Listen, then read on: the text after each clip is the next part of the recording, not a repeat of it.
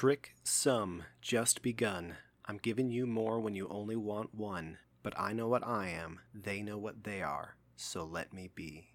I know what I am. Band of Skulls. This week, I'm bringing you a direct link to those as seen on TV nights, wherein a bunch of friends would gather around a fire and tell their own spooky tales. This episode is composed of stories gathered from friends who were kind enough to share their stories with me, so, submitted for their approval, I call this episode Friendoween 2020. Karen writes in with We were in Vegas for a friend's birthday a few years back, and Kyle and I got our own hotel room for the night. As I slept in that room, I had a dream where I felt that Kyle was in danger, possibly even dead. There was a strange blonde haired girl in the room, and I kept asking her, Where's Kyle? Is he okay? She said he's fine. He moved, remember? He said he was going to move. He's gone now. It didn't make any sense to me. I knew he wouldn't leave without saying goodbye, not to me, not to his family, but the blonde kept arguing with me, telling me he was okay and not to worry about it. She kept using the phrase, he's gone. I left the room and found a hot cup of tea and a balcony to sit on and try to think it out. Eventually, I realized it was dreaming and I needed to wake up. Even though I knew I was asleep, I couldn't force myself awake, so I started to panic. I could see the blonde haired girl from the hotel room window look up at me, and I watched as her nails grew into spikes. She began climbing up the side of the window at an impossible speed. I screamed and threw my tea in her face and bolted inside. I threw everything I could get my hands on and woke up just before she reached me, and even though I was awake, I still felt uneasy. I kept looking at one corner of the room in particular. Something about it was making me uncomfortable. I never managed to drift completely back to sleep. We left that next day, and while we were on the road out of Vegas, Kyle began talking about how poorly he slept. He started describing the dream that he was struggling with. He described a blonde haired girl, the same one from my dream. He said she kept saying, You have to come with me. You must come with me. You said you'd come with me, remember? She wouldn't leave him alone. He had felt uncomfortable, like he knew he was going to be attacked. When he woke up, he couldn't fall back asleep either. Something about a particular corner of the room was making him feel uncomfortable. Kim suggested I use the following story. When we lived in Vegas when I was young, there was a particular part of one of the walls that had a faint black horizontal line that we couldn't seem to clean. While my mother would never admit it, there were actually a lot of strange things about that house. Whenever something would happen, my dad would just say, nope, and continue to deny it. I think he just didn't want to scare my mom. I would often see strange things out of the corners of my eyes, things moving between rooms and halls or at the top of stairs. We'd hear things from time to time as well, like the laughter of children. Every time after we'd hear them, we'd have to clean up those long black lines, the kind left behind by kids who would drag their hands across the wall. Chaz shared with me. That night was a strange one. After N and I had settled our disputes, coming to a mutual agreement, we went to sleep. I woke up in a panic to the sound of heavy footsteps directly above me. It was 3 a.m., and the next door neighbors were usually awake at this time, but they didn't walk around this early in the morning. Something in my head was telling me to go upstairs, go upstairs, go upstairs. I was afraid to. Something was up there, and it wasn't happy. Eventually, I mustered the courage to go. I crossed the creepy laundry anteroom and then walked up the stairs using my phone as a flashlight. As I stepped onto the landing, it almost seemed darker than usual, and I immediately got chills. I turned towards where I assumed the footsteps were coming from, and when I got into the living room, I looked around to see nothing, not even any of the cats. On the ottoman was a stack of notebook papers that had been left from earlier conversations in the day. The windows were open, but there wasn't even a breeze. I popped a cigarette in my mouth and opened the door. I lit it and took a few drags before I said anything. I don't know what you are, but you're not welcome here. Please leave. Silence followed, not a sound. Louder, I said, You're not welcome here. Please get out of my house. This time, I felt a little shiver deep inside of me. A piece of notebook paper fell lightly to the floor. Panic began to rise inside of me and suddenly leapt out of my throat. Get out of my house! Heavy footsteps walked towards me. I tensed as each step got louder and closer. I could feel something looking at me with an angry stare. I was terrified. I took a deep drag when the footsteps stopped before me. Something pushed me against the wall with a slight amount of force. The sensation was pressure on my chest in the form of a hand twice as big as my own. I brought my own hand to my chest and it went cold.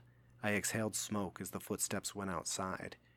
As soon as it was gone, I felt completely calm. I put out my cigarette, closed the door, and went back to sleep.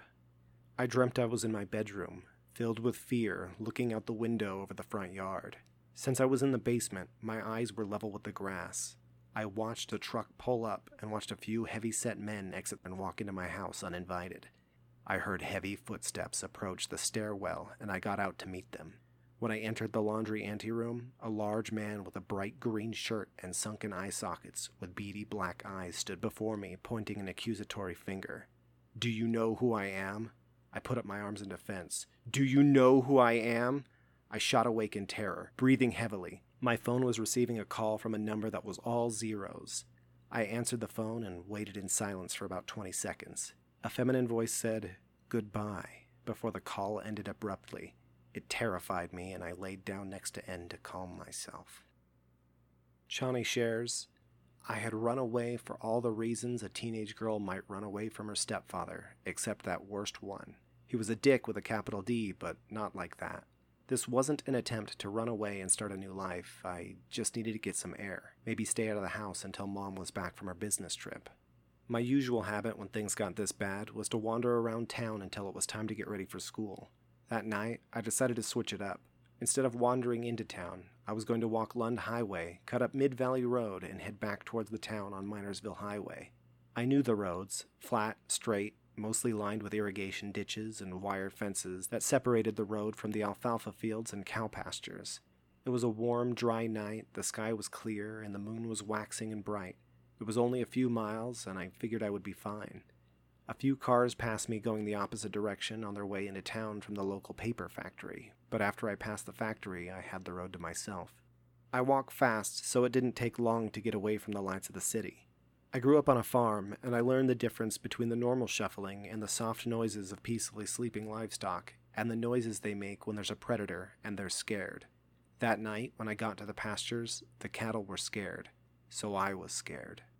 Coyotes and mountain lions were a common problem, and it wasn't completely unheard of for a bear to make an appearance either. I didn't stand a chance against any of those options. I was at the midpoint, so turning around wouldn't make any difference.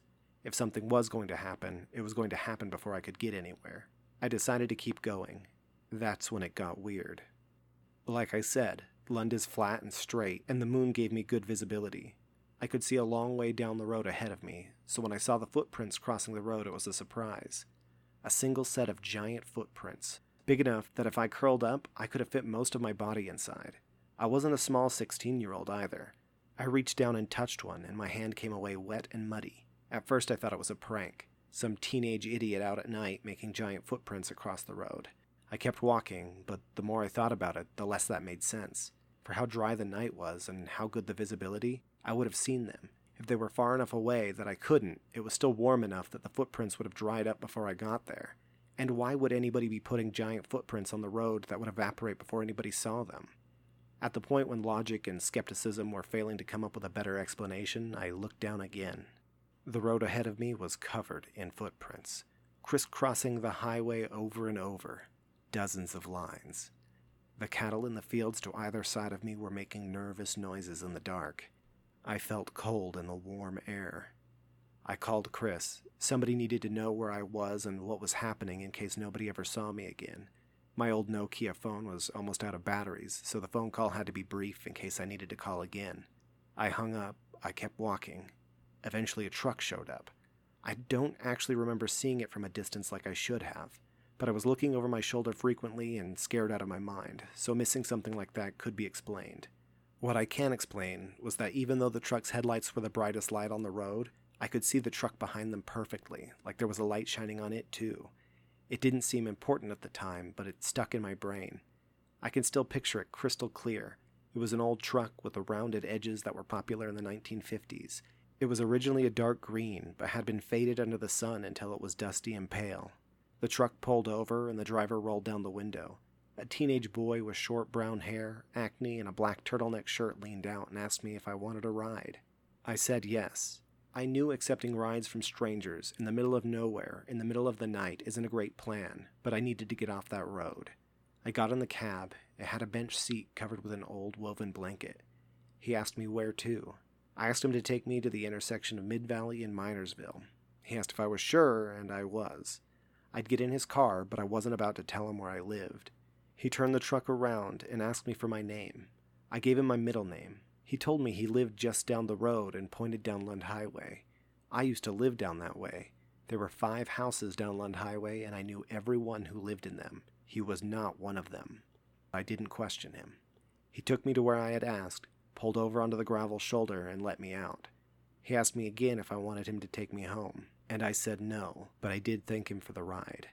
I turned around and started walking Minersville towards town. I took maybe 15 steps, and then I heard a loud bang, like an engine backfiring. I turned around and the truck was gone.